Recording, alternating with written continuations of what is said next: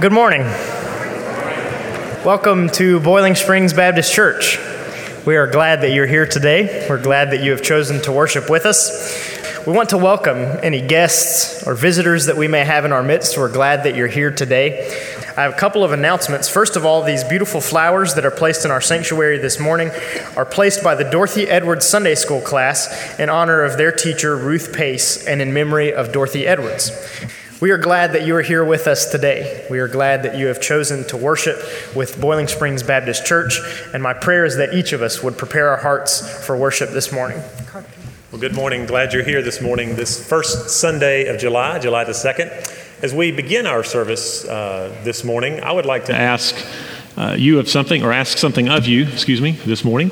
If you are here this morning and have served in any branch of military for any length of time, we would like to honor you if you would please do us the honor of standing this morning. In any branch of service, if you have, would you please stand this morning? And let me, let me also add to that, and thank you. Let me also add to that, if you are here today and you would like to stand in honor, or if you'd remain standing for just a moment, if you would like to stand in honor or in memory of someone who is not present here today that may be also in your family, would you please do the honor of standing? Wow. Please know we are grateful.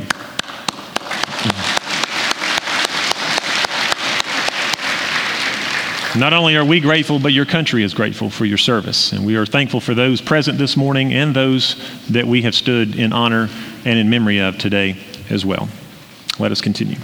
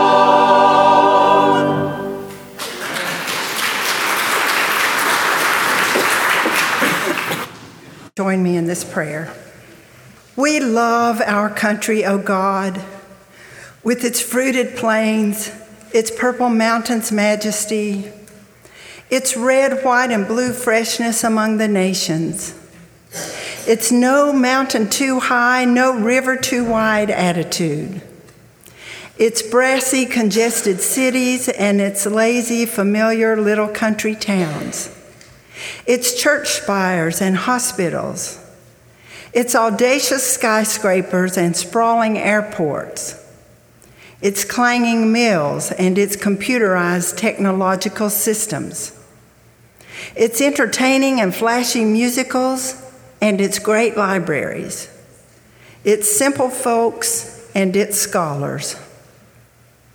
We treasure its storied past with characters like George and Martha Washington, and Daniel Boone, and Mark Twain, and Teddy Roosevelt, and Susan B. Anthony, and George Washington Carver, and Will Rogers, and Babe Ruth, and Jackie Robinson, and Annie Oakley.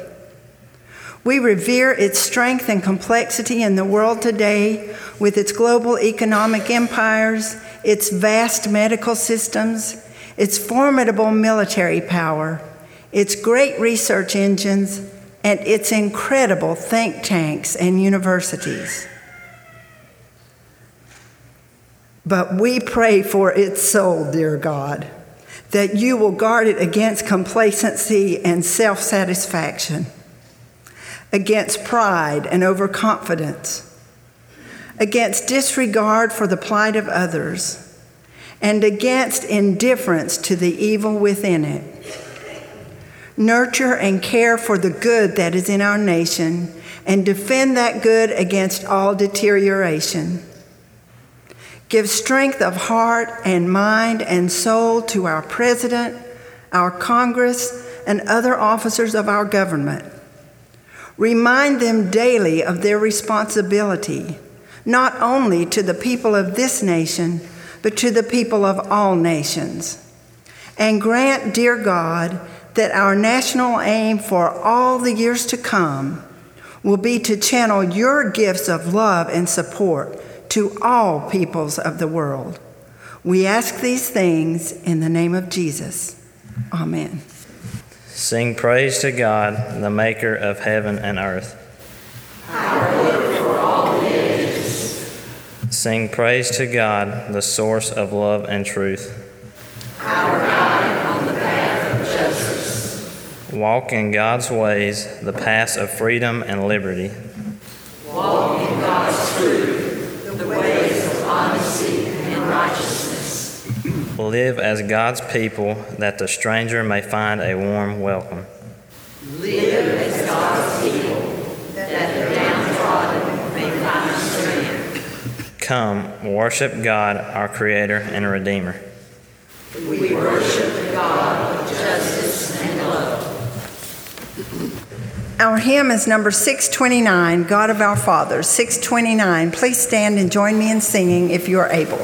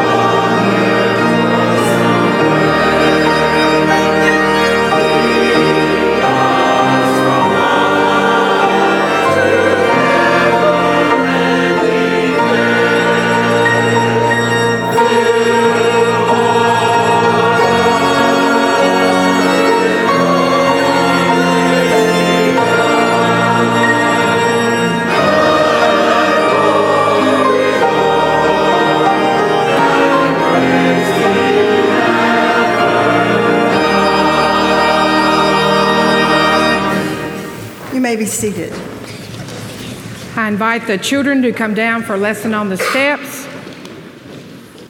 How many of you paid attention to the people who stood up just a little while ago when Pastor Keith asked for people who had served our country? A lot of people weren't there. Do you know they not only serve us, but they've protected us for many, many years.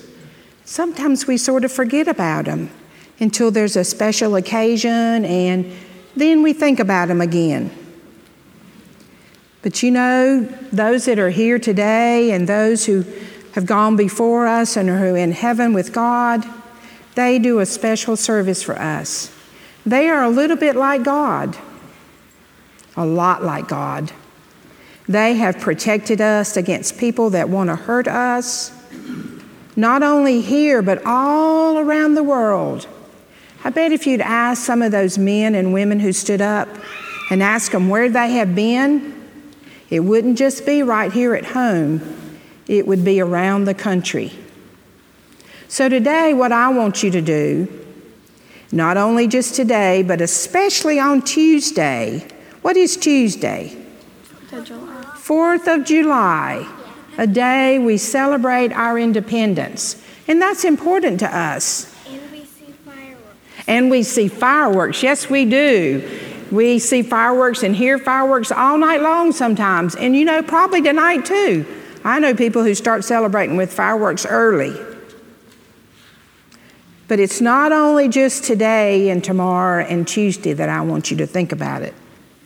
Because the people that stood up in the church today, the people who are standing up around the world on Tuesday, they are like soldiers. They are soldiers that we forget to pray about every day.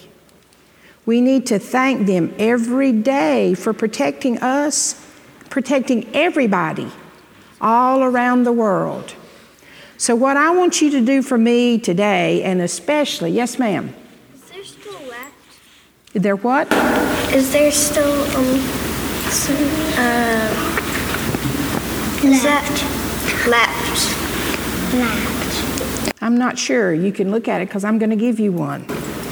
But you, I want you to take one. Is there soldiers left? Are there soldiers what? Left. Still fighting. Like Fight. Yes, they are. There are still people that do that. There are p- still people who are fighting.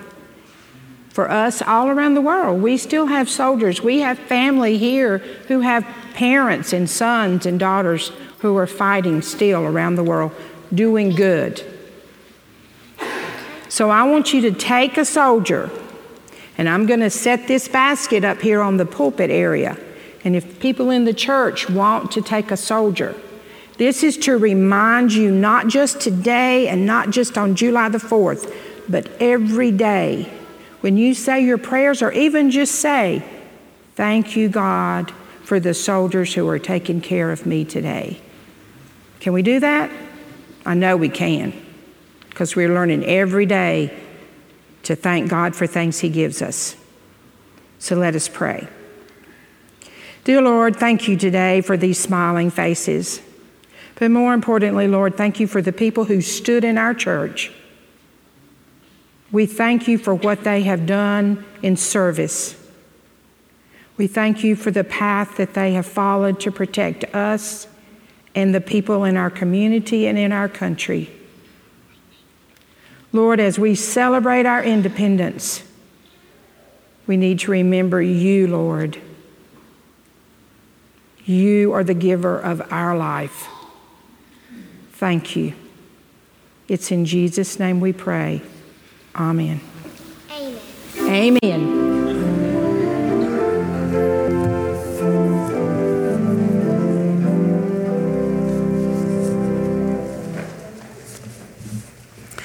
Our next hymn is found in your order of service and will also be on the screens. I must confess to you that this is my song is one of my favorite hymns and has been for many years. It's not in our hymnal, but I wanted to share it with you this morning. I hope you'll love it as much as I do.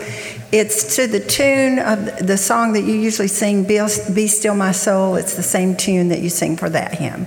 So if you would, please stand and join me in singing.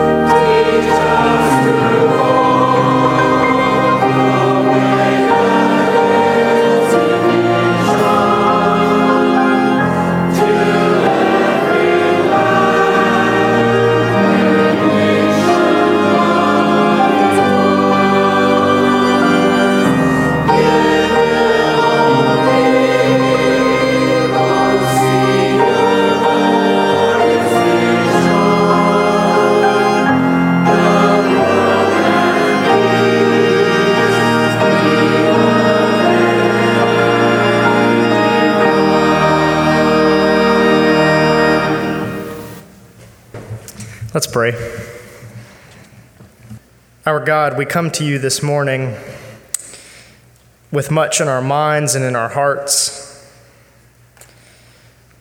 God, as we come to this point of our service, our prayer is that we may give back to you with our money and also with our time, our talents, and our gifts. Lord, we are grateful for this church for the staff, for its people, for our leaders. We pray that our church would continue to grow. We pray that we would each do our part to help our church in growing. Lord, may each of us live as people who are called to be the people that you have called us to be. And God, may we each live as people who love you and love others as well.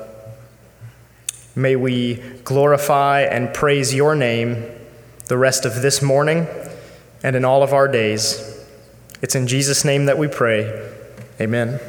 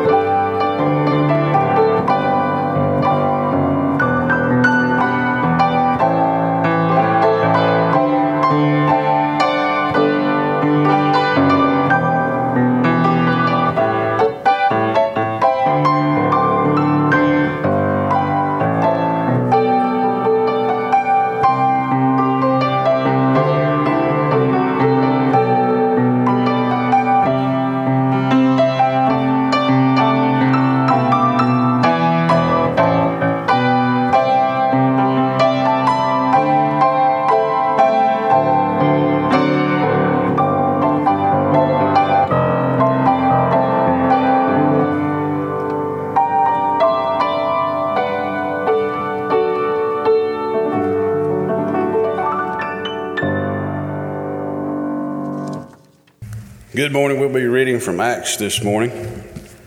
Um, it's Acts, starting in uh, verse 4.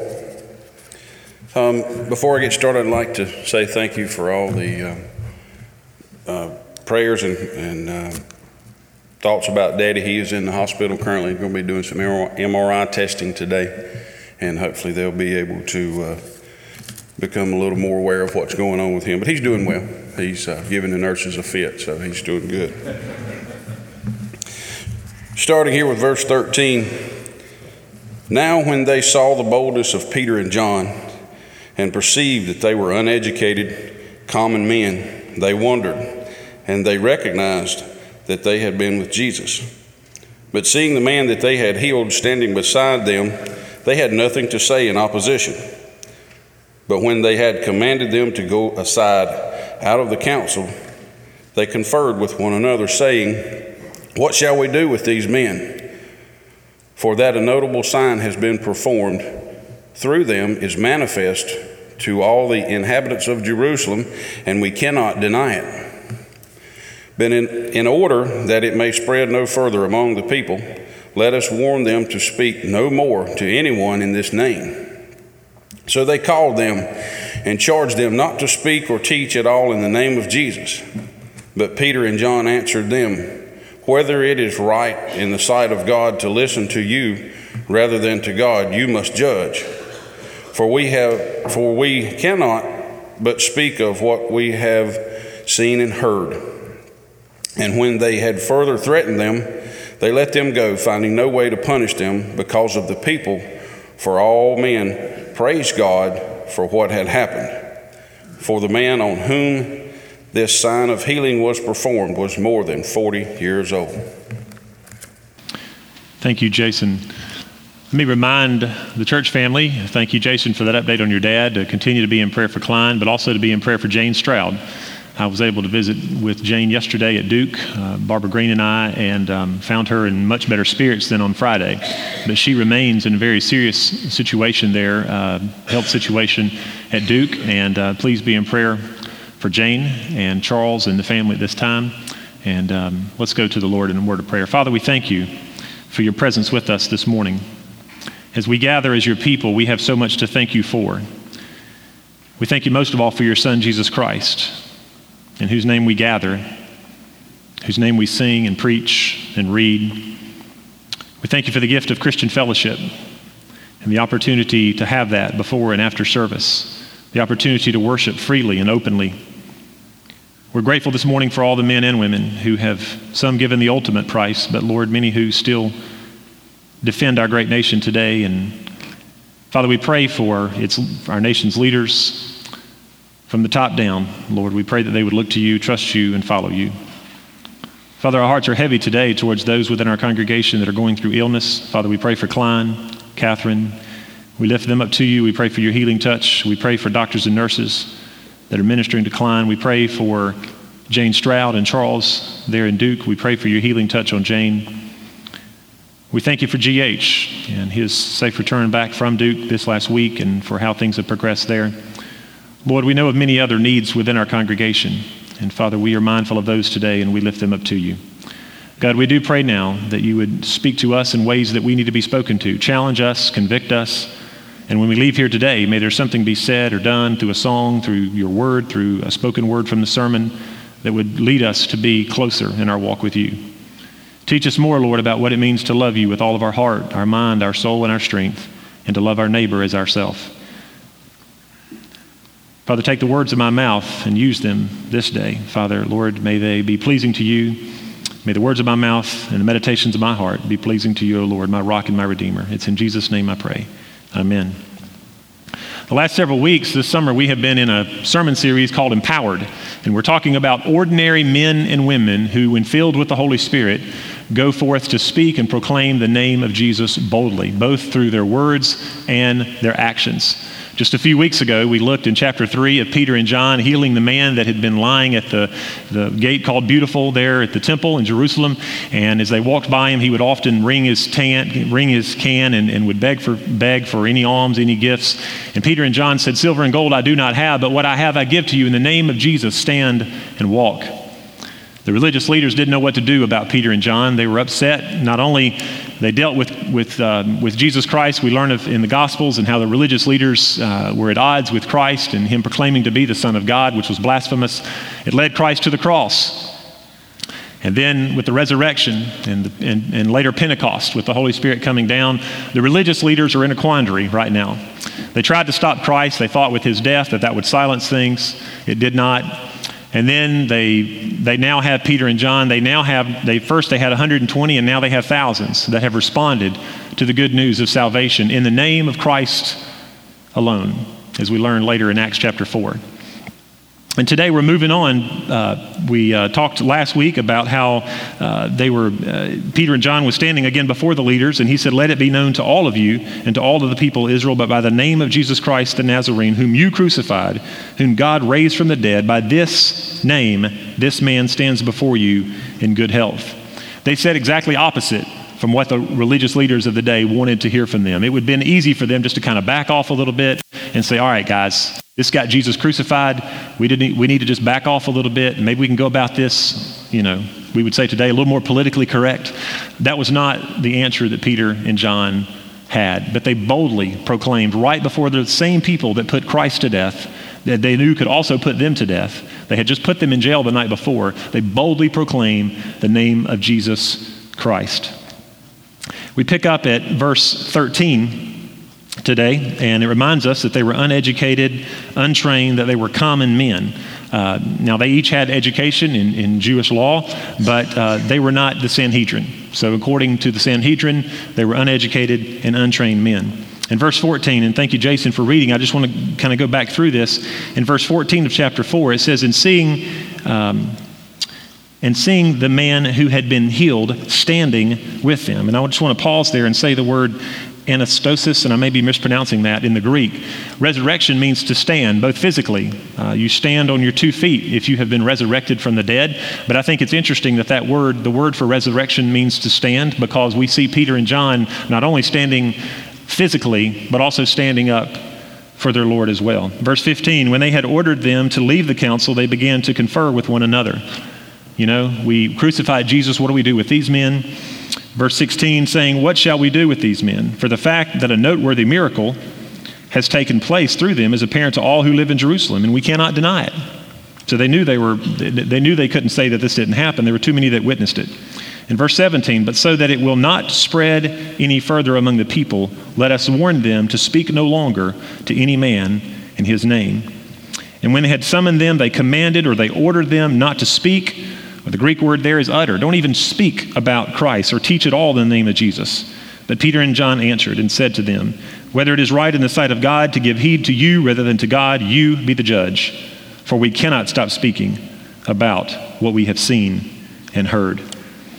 I love that last verse. I think of my favorite Old Testament prophet Jeremiah in chapter 20, verse 9, when he was at his wits' end.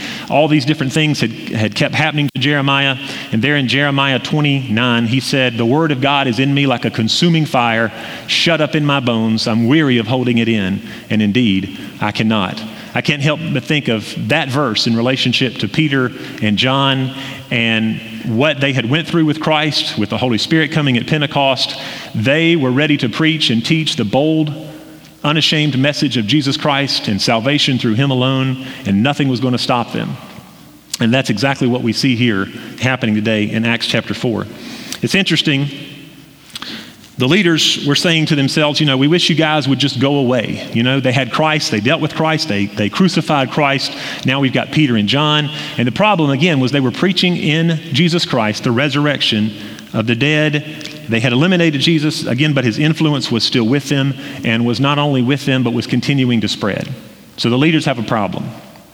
The Sanhedrin solutions, what would they do? All they were trying, I mean, excuse me, after all, they were trying two guys for a benefit done to a sick man. They couldn't argue with this. They had a problem that Peter and John, again, were preaching in Jesus, the resurrection of the dead. They couldn't do a lot because of their new agreement with Rome. They simply, but yet forcefully told them to stop teaching and preaching in the name of Jesus, or you will have to answer to us. And after being told not to speak or preach anymore in the name of Jesus, the disciples responded, and they responded by disobeying the state.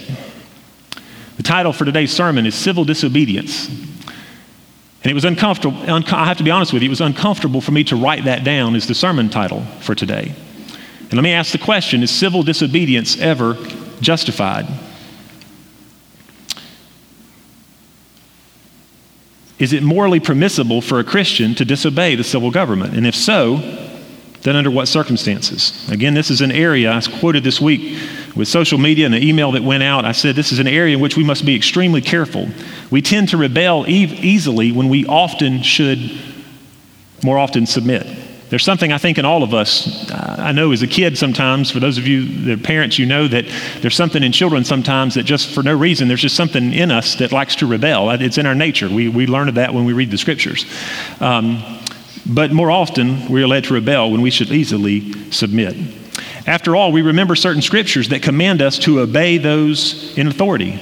And this morning, I'm going to go quickly through some slides that you're going to see. And I hope you may, if you are interested in this further and you want to jot these down and, and, and look at them later, I would encourage you to do so.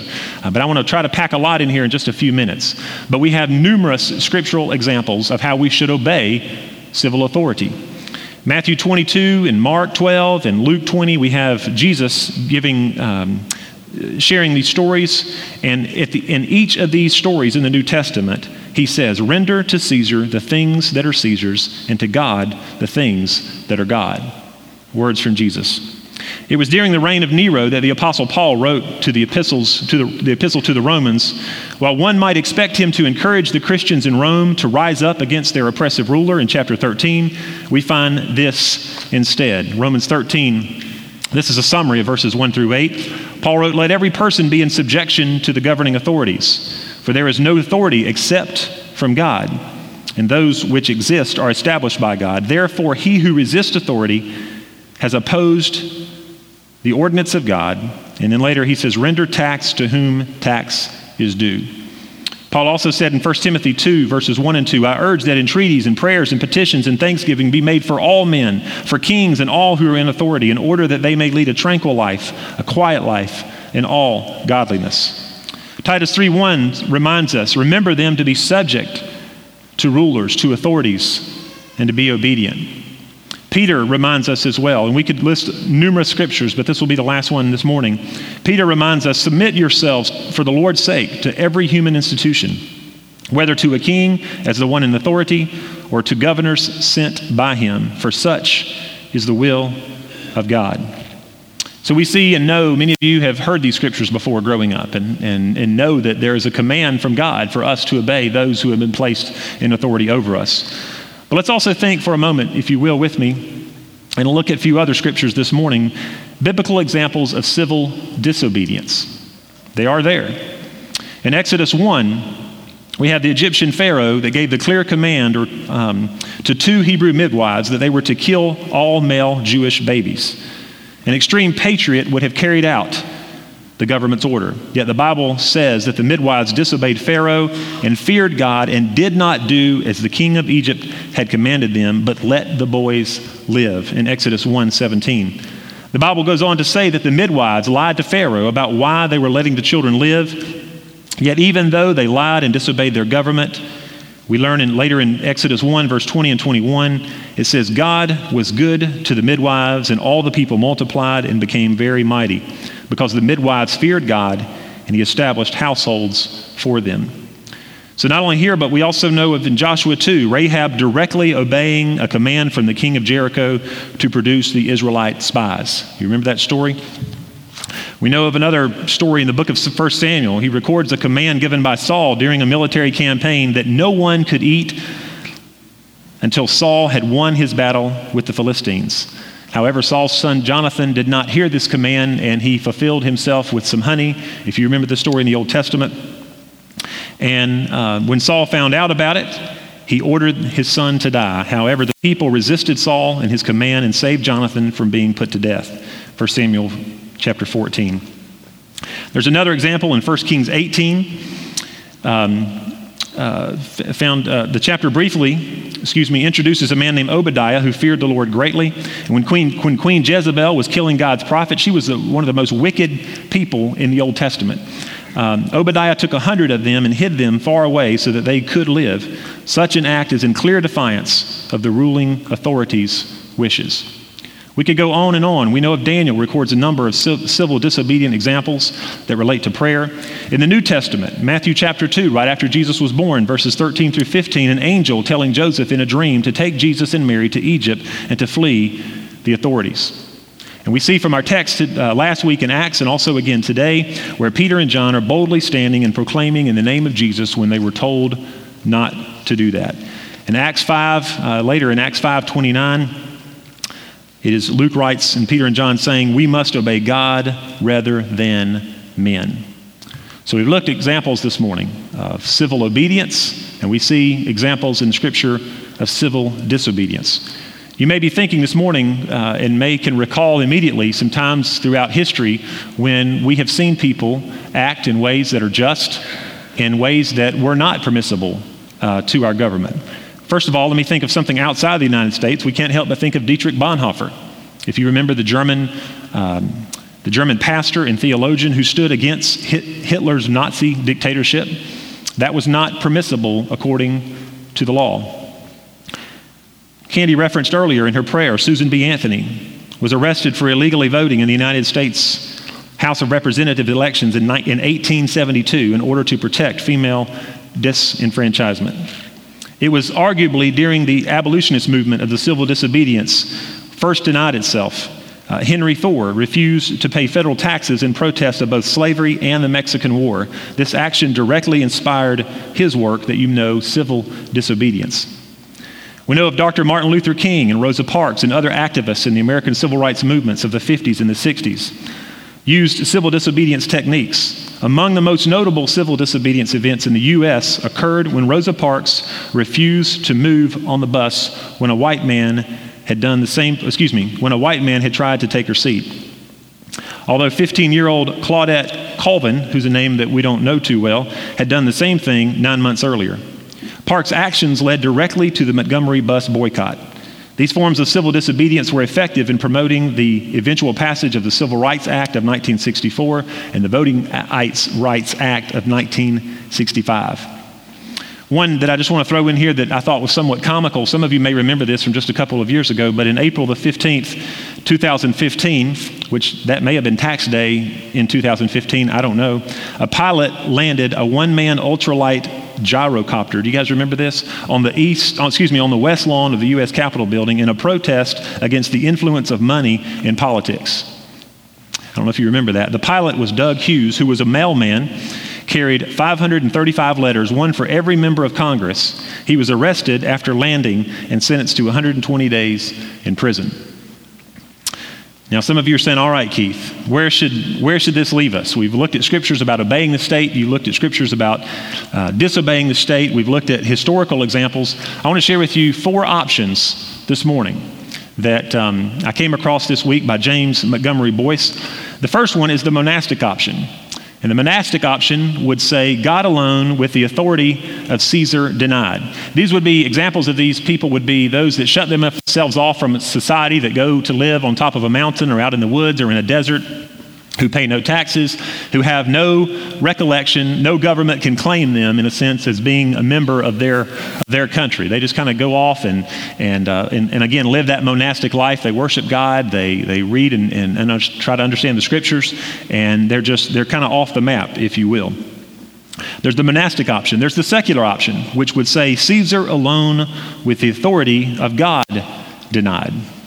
Caesar alone with the authority of God denied. This option pushes God, not the state, out of the picture. This is the prevailing option of our day. Today's secularism does not prohibit us from practicing religion privately, but we are not supposed to bring it out of the reservation. Don't bring it out in the open. Caesar is the only thing that matters in this secular option. The third one would be the cowardly option. This is the authority of Caesar and God, but with Caesar in the dominant position.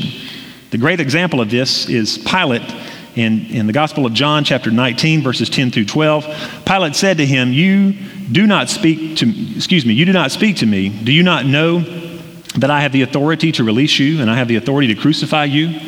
Pilate speaking to Jesus, and Jesus answered, You would have no authority over me unless it had been given you from above. For this reason, he who delivered me to you has the greater sin. And as a result of this, Pilate made efforts to release him. But the Jews cried out, saying, If you release this man, you are no friend of Caesar. Everyone who makes himself out to be a king opposes Caesar. The last option would be the biblical option. This option is God, but with God in the dominant position. This means that the state has legitimate authority, but this does not mean that the state is autonomous. Human beings are giving a certain sense of authority church, elders, parents, employers, many kinds of authority, but none is independent of God. All authority that has been given to someone or to some group of people comes from God. Hence, those who hold authority are responsible to God, who is the ultimate authority. This is why we have to God whenever the two conflict. I've went through a lot of information really quick.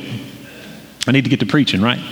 Um, we've talked about scriptures where we know we should obey the government. We've talked about scriptures where people throughout the Old Testament, and we see even in the New, disobeyed the current laws that they were asked to obey. We see here today in today's text, Acts chapter 4, where Peter and John were clearly told to stop preaching and stop teaching in the name of Jesus. And if you remember, in Acts 4, verse 20, Peter and John both said, For we cannot stop speaking about what we have seen and heard. So, where, what do we do with this? How do we unpack this? Let me just mention a few things as I begin to conclude about how to process this. Number one, Christians should resist a government that commands or compels evil and should work nonviolently with the laws of the land to change a government that permits evil. You and I, we may think that our voice is not heard and that we can't do a lot, but we, we must work within the laws that we currently have to bring about change if we think that is needed. Civil disobedience is permitted when the government's laws or commands are in direct violation of God's laws and commands. If a Christian disobeys an evil government, unless he can flee from the government, he should accept the government's punishment for his actions. We see that throughout our history. We know that Martin Luther King Jr. spent time in jail. We know that others throughout history that have knowingly, for a higher cause, disobeyed the government, they should have to face the punishment for their actions if they have disobeyed the government.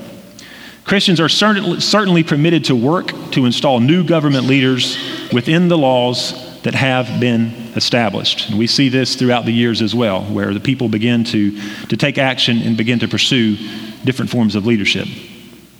Lastly, that I want to mention 1 Timothy 2 1 and 2. Christians are commanded to pray for their leaders and for God to intervene in His time to change any ungodly path that our leaders may be pursuing.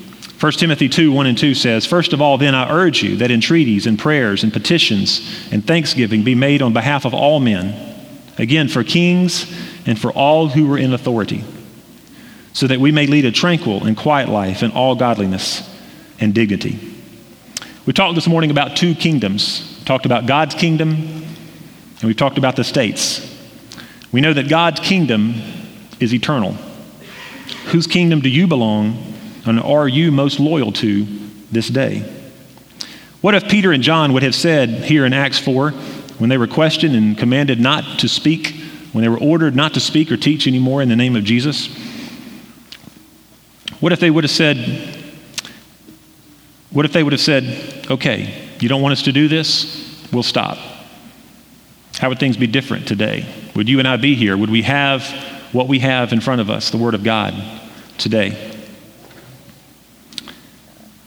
Acts 4, verses 19 and 20. Again, Luke writes, Whether it is right of, of, Peter and John and what they said, they wrote, Whether it is right in the sight of God to listen to you rather than to God, you must be the judge. For we cannot stop speaking of what we have seen and heard. I can't help think of what Paul also wrote in 1 Corinthians 9, verse 16. He wrote, For I preach the gospel, and I have nothing to boast of, for I am under compulsion, for woe is me if I do not preach the gospel. I think most of us in this room, hopefully all of us, are law abiding citizens here this morning. Um, I'm not aware of, of, of, the law looking for anyone at our doors when we leave today. But I think and hope um, uh, that you and I, that the scriptures that we've read, that what, what I have said this morning can lead us to think in some ways maybe that we haven't thought previously. Um, Sometimes we maybe follow exa- everything that our government tells us to do, just hand and foot. This is what they've said to do, so I have to do it. But I think there are times, and those times should be very rare, and please hear me say that. Those times should be very rare when we have to stand up against our government and say, this is not right, and this is not just. As people who follow the Lord Jesus Christ and Him alone, sometimes this puts us at odds. Sometimes this can be conflictual and it can be difficult and it can get messy. But nevertheless, it is my conviction, and I think yours as well, that we must follow the commands of Scripture, that we must follow our Lord Jesus Christ. It is in His name and His alone which we have our salvation. It is His name in which we gather for worship.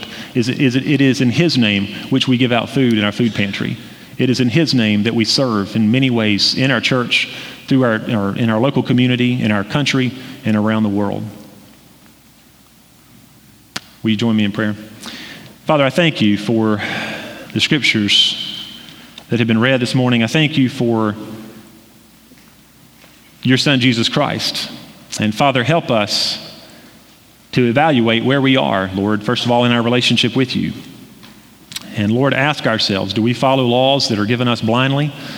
Or Lord, do we think about how these laws relate with and compare with your written word? Father, give us conviction. Give us boldness. Give us the courage that Peter and John had as they stood before religious leaders, knowing that their life was at stake, and proclaiming authority in the name of Jesus Christ. Father, give us that courage this day. And Father, help us to stand in a world that desperately needs to hear of your love and of your saving grace. We ask this prayer in Jesus' name. Amen. If you're here today and you've never put your faith and trust in that name that is above all names, I would invite you to do that today. If you're here today and desire church membership or desire to pray at the altar, uh, the altar is open. And I'd love to receive you, love to, to pray with you if that would be a need that you would have today. Let's stand and sing together.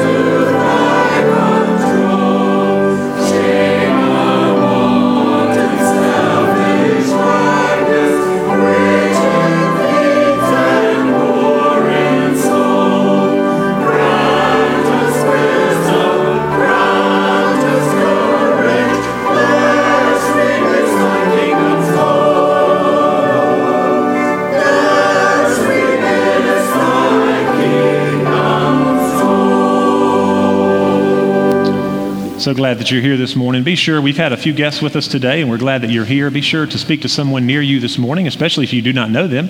And I wish each of you a happy fourth. I know some of you will be traveling, some of you just returned from traveling, and that so goes our summer this summer. So uh, we pray that you would be blessed with a wonderful week and some time to relax and do some things with family this week. Uh, but we, again, are glad that you're here today and uh, look forward to seeing you next Sunday. And we'll turn it over to Candy.